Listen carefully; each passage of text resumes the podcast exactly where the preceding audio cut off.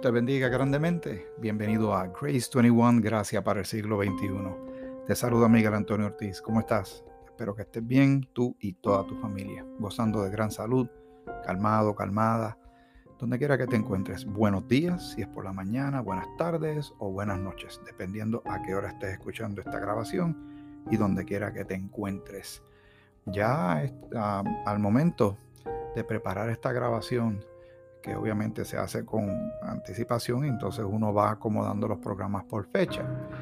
Eh, me ayuda a mantener un orden y una secuencia dentro de lo mejor que podamos hacer.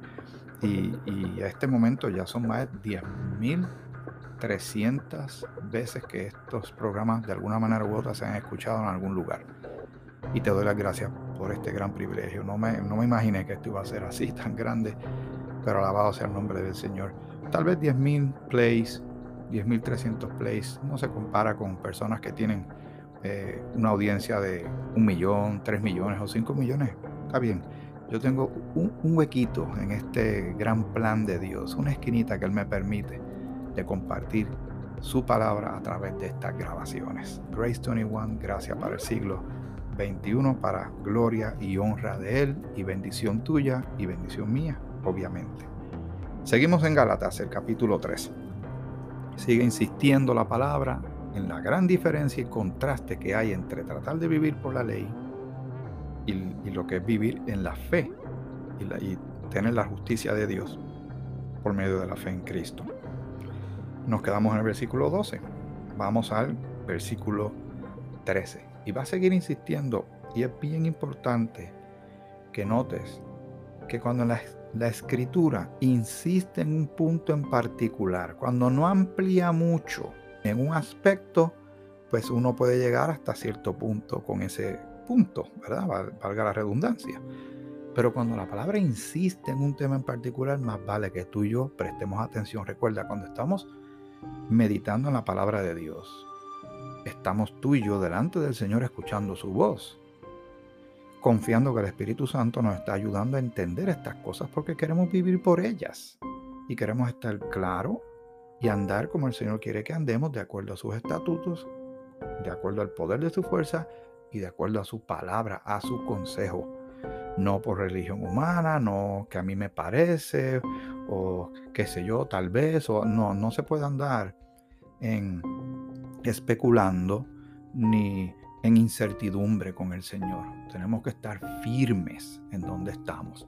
Y más en el tiempo que nos ha tocado vivir, que se ven tantas cosas y uno abre el periódico o ve las noticias en la televisión y uno dice, esto, esto va en una dirección muy curiosa y tenemos que estar muy pendientes, fijándonos, como dice la escritura, mirando hacia arriba, donde está Cristo sentado a la diestra del Padre y no fijándonos mucho en la tierra, no enamorándonos mucho de lo que hay aquí abajo, porque algo va a suceder eventualmente. ¿Cuándo? Bueno, cuando el Señor así lo determine. Y cuando las cosas empiecen a suceder y empiecen a tener velocidad, va a tomar una velocidad tal que mucha gente se va a lamentar y va a decir, ¿por qué no creí antes? ¿Por qué no entendí estas cosas? ¿Por qué no escuché? ¿Por qué, por qué fui tan testarudo, tan testaruda? Pero todavía tienen oportunidad. En este momento, si tuvieran, eh, ¿verdad? Claramente, y por ahí va pasando una guagua de sonido, siempre me dicen que no oyen la música que pasa por frente a mi casa, pero me alegro, pero yo sí la escucho y a veces me quiere sacar de, de, concentración, pero nada, vamos a lo que vinimos. Gálatas capítulo 3, versículo 3 en adelante. Y dice así la palabra del Señor, Cristo nos redimió, o sea, nos salva, nos rescata, paga el precio, nos saca del, del mercado de esclavos donde estamos atrapados por el pecado, ¿verdad? Nos redimió de la maldición de la ley. Porque que quiera, eso hay que ir más arriba. El versículo 10, porque todos los que dependen de las obras de la ley están bajo maldición. Pues escrito está, maldito todo aquel que permaneciere en todas las cosas escritas en el libro de la ley para hacerlas. La ley Dios no la envió para salvar a nadie. La ley probó que somos pecadores, que no damos el grado, que fallamos como si fuera un blanco, un tiro al blanco. Por más que tiremos, no le damos al centro. Y Dios existe, exige perfección porque Él es santo y perfecto. pero Él sabiendo que nos quedamos cortos y que estamos caídos por el pecado y que por más que intentemos no nos sale, Él abre brecha, abre camino, acceso hacia Él por medio de la obra de Cristo y por medio de Cristo. Alabado sea el nombre de nuestro Señor. Por eso es que la salvación es algo que debemos gozarnos en ella y tener lo que dice la Escritura claramente, gozo de la salvación. El gozo de la salvación es algo que experimentamos todos los días si meditamos en ellos y si somos agradecidos. Pero si no pensamos en estas cosas y no lo agradecemos, vamos a andar con caras largas, vamos a dejar que las circunstancias nos abrumen, vamos a andar tristes, vamos a andar con desasosiego y no vamos a poder experimentar la paz de Dios ni el gozo de la salvación. Realmente esa parte como que queda en manos de nosotros. El Señor pone a nuestra disposición todos sus recursos espirituales celestiales, pero nosotros tenemos que tomar mano de ellos por fe. ¿verdad? Porque ya, ya los tenemos, como dice la Escritura. Muy bien. Cristo nos redimió de la maldición de la ley, hecho por nosotros maldición, porque está escrito, maldito todo el que es colgado de un madero. Aquella muerte, fuera peor, eso fue algo diseñado por, por, Satanás, yo creo, porque eso fue terrible, esa muerte que los romanos hacían de crucificar a la gente, de ponerle clavos larguísimos y pegarlos de un madero y dejarlos ahí hasta que fallecieran rompiendo ligaduras, huesos, eh, músculos. Terrible, es una cosa terrible. La posición en que quedaban los brazos, según algunos han estudiado, esa muerte, llegaba a un punto en que la persona no podía eh, respirar y sus pulmones se iban a llenar de agua por la posición que tenían de no poder acomodar los brazos y que los pulmones hicieran la función natural como una especie de acordeón que se expande y se contrae, no lo iba a poder hacer y eventualmente eso le iba a hacer daño. Pero también está el desangrarse y antes de llegar ahí, obviamente, en el caso de Jesús, lo golpearon, lo azotaron, eh, él llega molido a, a ese madero. Los clavos fue simplemente coronar un asunto que ya venía arrastrándose durante todas las horas previas. Y todo, recuerda, Él lo soportó y estuvo ahí y llegó hasta el final por amor a ti y por amor a mí. Eso nunca debemos de olvidarlo porque tiene que ver, todo lo que sucedió en esa cruz tiene que ver contigo y conmigo. Bueno, vamos a seguir por aquí. Cristo nos redimió de la maldición de la ley, hecho por nosotros maldición porque está escrito, maldito todo el que es colgado en un madero, versículo 14, para que en Cristo Jesús, y ahí vuelve y trae el punto, lo pone en el centro de todo, en el meollo del asunto, en la prioridad, en lo que no se nos debe olvidar, en Cristo Jesús. Para que en Cristo Jesús la bendición de Abraham alcanzase a los gentiles, a fin de que por la fe recibiésemos la promesa del Espíritu. Así como Abraham creyó, y, del, linaje de Abraham que viene bajando una línea de mucha gente, de muchos nombres bien importantes, hasta que nace Jesús. Porque el Señor tenía que hacerse, el pecado entró por un hombre, pues tenía que hacer por un hombre, salir por un hombre de carne y hueso. Así que viene de parte de, Abraham, tiene que ver algo él en esto, porque si el Señor lo está mencionando en la Escritura es por algo. Nosotros no somos salvos por la fe en Abraham. Nosotros somos salvos por tener la fe como la, tuvo Abraham. Y, y, a él se le contó por justicia esa fe en Dios. No había muchas de las cosas que después Dios iba a revelar sobre la ley y tantas otras cosas que no habían al momento, se iban a revelar. Y entonces había que vivir por ellas cuando Dios la pidió. Pero como llegó un momento en que ya no estamos bajo la ley, sino bajo la gracia, pues hubo un cambio, eso es un cambio dispensacional. Hay una porción de la escritura, eh, estoy tratando de recordar dónde está, porque realmente hay una, una, uno de los evangelios que menciona una serie de nombres eh, que, hace una línea clara de dónde viene hasta dónde viene y nace Jesús y qué nombres hay tan particulares en esa, eh, ¿verdad? línea. Vamos a ver si lo tengo por aquí. Sí, en Lucas el capítulo 3, y voy a leer en parte porque es un poquito eh, pesado, pero para que tengan una, una idea de cómo es eh, que Dios hace las cosas y todo se cumple a su debido tiempo. Y, aunque Satanás trató de interrumpir esta línea más de una vez, no lo logró, pero lo intentó. Eh, esto es lo que dice. Vamos a ver si lo tenemos por aquí. Dice aquí genealogía de María. Aquí está hablando más bien de la genealogía de María, que también explica por qué ella era, eh, ¿verdad? De dónde venía toda esa descendencia de ella. Pero me interesa mucho lo que es la parte de, de Jesucristo, de cuál es el linaje. Y me perdonan porque es algo que yo mm, pensé en esto en este momento y no me había preparado para ello. Y como ya me metí en este asunto, me pues voy a tratar de resolverlo. ¿Verdad que sí? Para bien tuyo y para bien mío también, para recordar estas cosas maravillosas que hay en la palabra del Señor. Alguien debe estar diciendo, busca en tal sitio, busca en tal sitio. Sí, pero como no te puedo escuchar, pues no puedo, no me estoy dando llevar por tus instrucciones. ¿Verdad? Y eso es lo bueno de este, de este compartir que tenemos tú y yo, que podemos hacerlo y hay, yo sé que hay respeto y aprecio mutuo de todas estas cosas. Bueno, no lo encontré, eh, pero yo sé que tiene que ver por ahí de esa descendencia de quienes estuvieron en esa línea, ¿verdad? Hasta que nace eh, Jesucristo, para nosotros entender cómo Dios va llevando una línea que protege, que guía, que muestra su soberanía, que muestra que, que Él lo sabe todo, que Él es principio y fin, alfa y omega.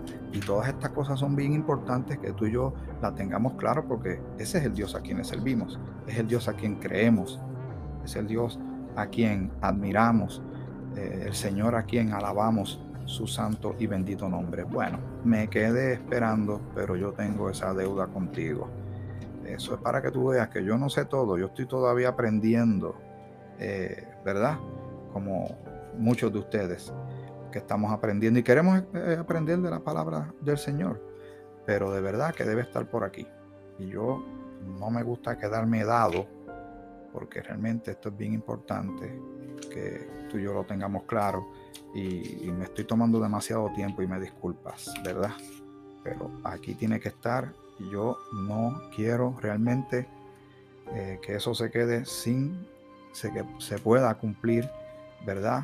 De esta, este compromiso que tenemos para que entendamos esta cosa. Por algo es que me vino a la mente y yo me voy a dejar llevar por lo que la palabra del Señor me dice. Cuando tenemos estas inquietudes que el Señor pone en el corazón, es mejor seguirlas, aunque cuesten un poquito, ¿verdad? Pero vamos a leer entonces lo que tenía al principio, porque vuelvo y caigo en el mismo lugar.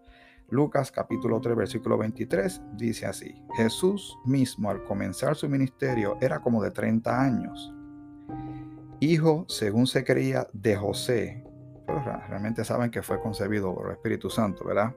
Hijo de Elí, hijo de Matat, hijo de Leví, hijo de Melqui, hijo de Hanna, hijo de José, hijo de Matatías. Y así sigue hacia atrás, ¿verdad? Porque tengo que ir eh, brincando hasta que llegue al punto que quiero llegar. Dice, hijo de David, hijo de Isaí, y va hacia atrás, hijo de Boz, hijo de Salmón, hijo de Naasón, hijo de Aminadab, hijo de Aram, hijo de Esrom, hijo de Fares, hijo de Judá, hijo de Jacob, hijo de Isaac, hijo de Abraham. Pero no para ahí, dice hijo de Eber, hijo de Sala, hijo de Cainán, hijo de Arfasac, ¿verdad? Hijo de Sem, hijo de Noé, hijo de Lamec, hijo de Matusalén, hijo de Enoch, hijo de Jared, hijo de Mahalaleel, hijo de Cainán, hijo de Enos, hijo de Set, hijo de Adán, hijo de Dios. Ahí era, gracias Señor, yo sabía que podíamos llegar a eso. Vieron, va hacia atrás, hacia atrás, hacia atrás, hacia atrás, hacia atrás. ¿Hasta dónde llegó? Al mismo Edén y llega hasta Dios. ¡Wow! ¡Qué proyecto! tomó siglos, pero es, va como una línea recta.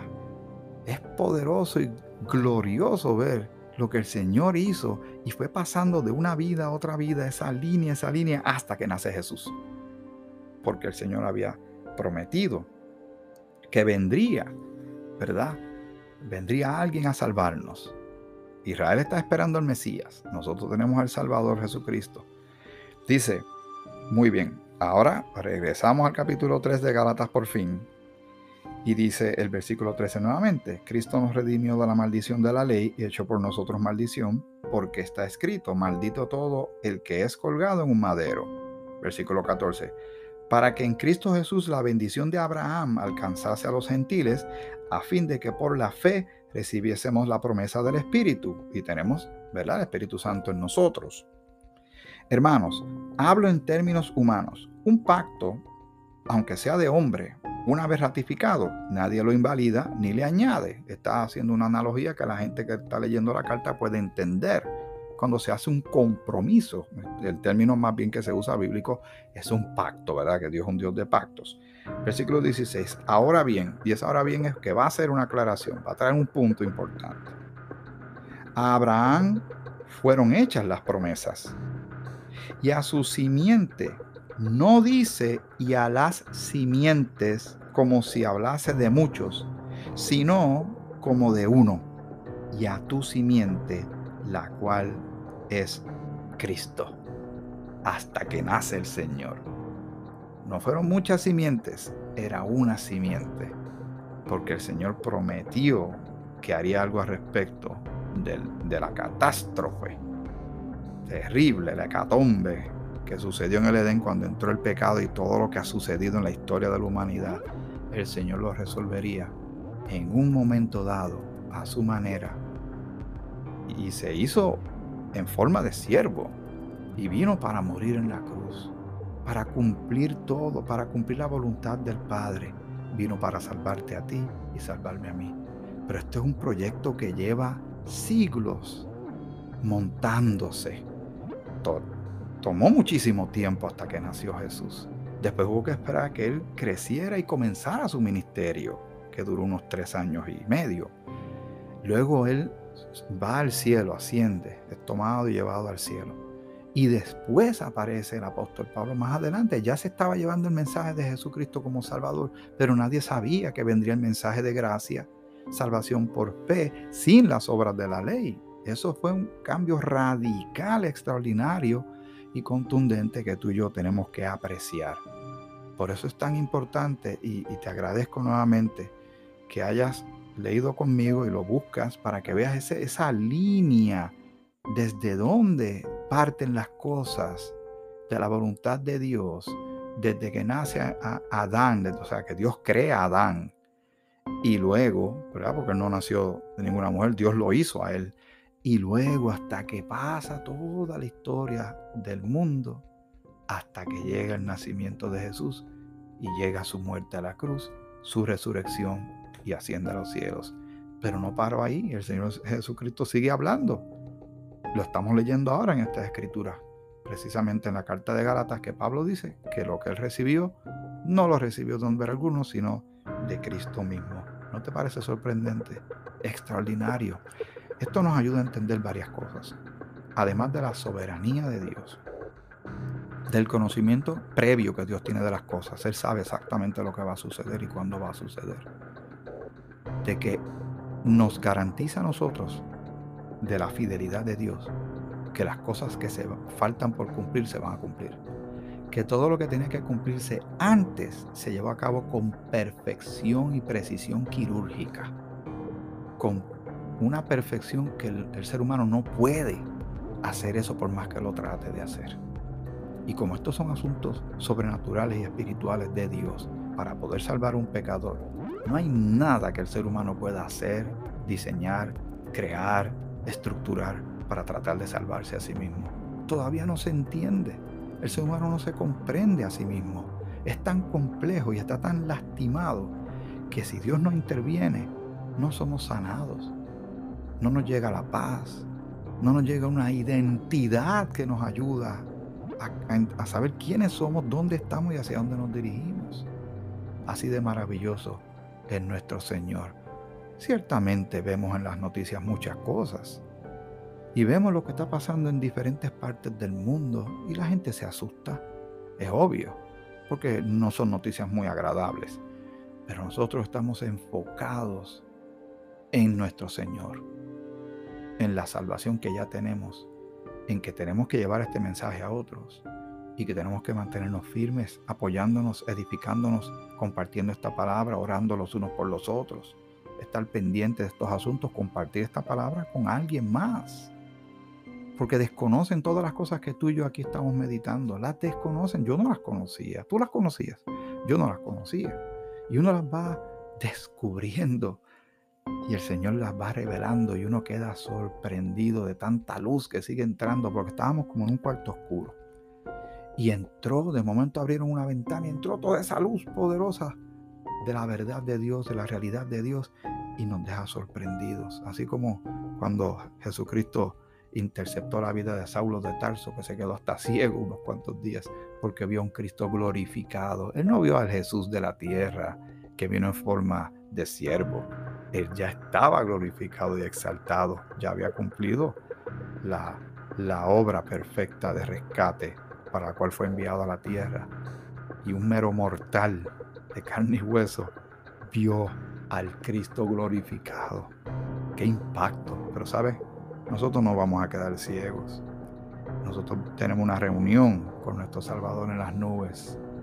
¿Cuándo? Yo espero que pronto. Tengo una hermana que se pasa diciéndome, pero cuando el Señor viene a buscarnos, cuando el Señor viene a buscarnos, yo no sé cuándo viene a buscarnos. Yo le dije lo siguiente, para calmarlo un poco. Si le sabes que el Señor está dando espacio a tu familia, a familiares tuyos y familiares míos, a amistades tuyas y amistades mías, para que, que le conozcan y, y tengan esta salvación, reciban la salvación, si tan solo creen en Cristo como único y suficiente Salvador, y le siguen, y le creen, y le predican a otros. Pero todavía la puerta de la gracia está abierta hasta que Dios un día la cierre, así como el arca que Noé construyó porque Dios le dijo que lo hiciera. Un día Dios mismo cerró esa puerta de tan grande que era y luego vino el juicio de Dios, el diluvio. Pues asimismo esta puerta de gracia está abierta para todo aquel que quiera acercarse a esta salvación, porque Cristo ya hizo todo, todo lo que podía hacer. Ahora queda de nosotros creer. Cree en el Señor Jesucristo y será salvo. Y esta justicia de Dios la recibimos por fe y no por las obras de la ley. Jamás se va a lograr por ahí. Tiene que ser a la manera de Dios, por la puerta que Dios abrió. Jesucristo, Señor y Salvador nuestro. Alabado sea su santo y bendito nombre. Que el Señor te bendiga, te bendiga mucho.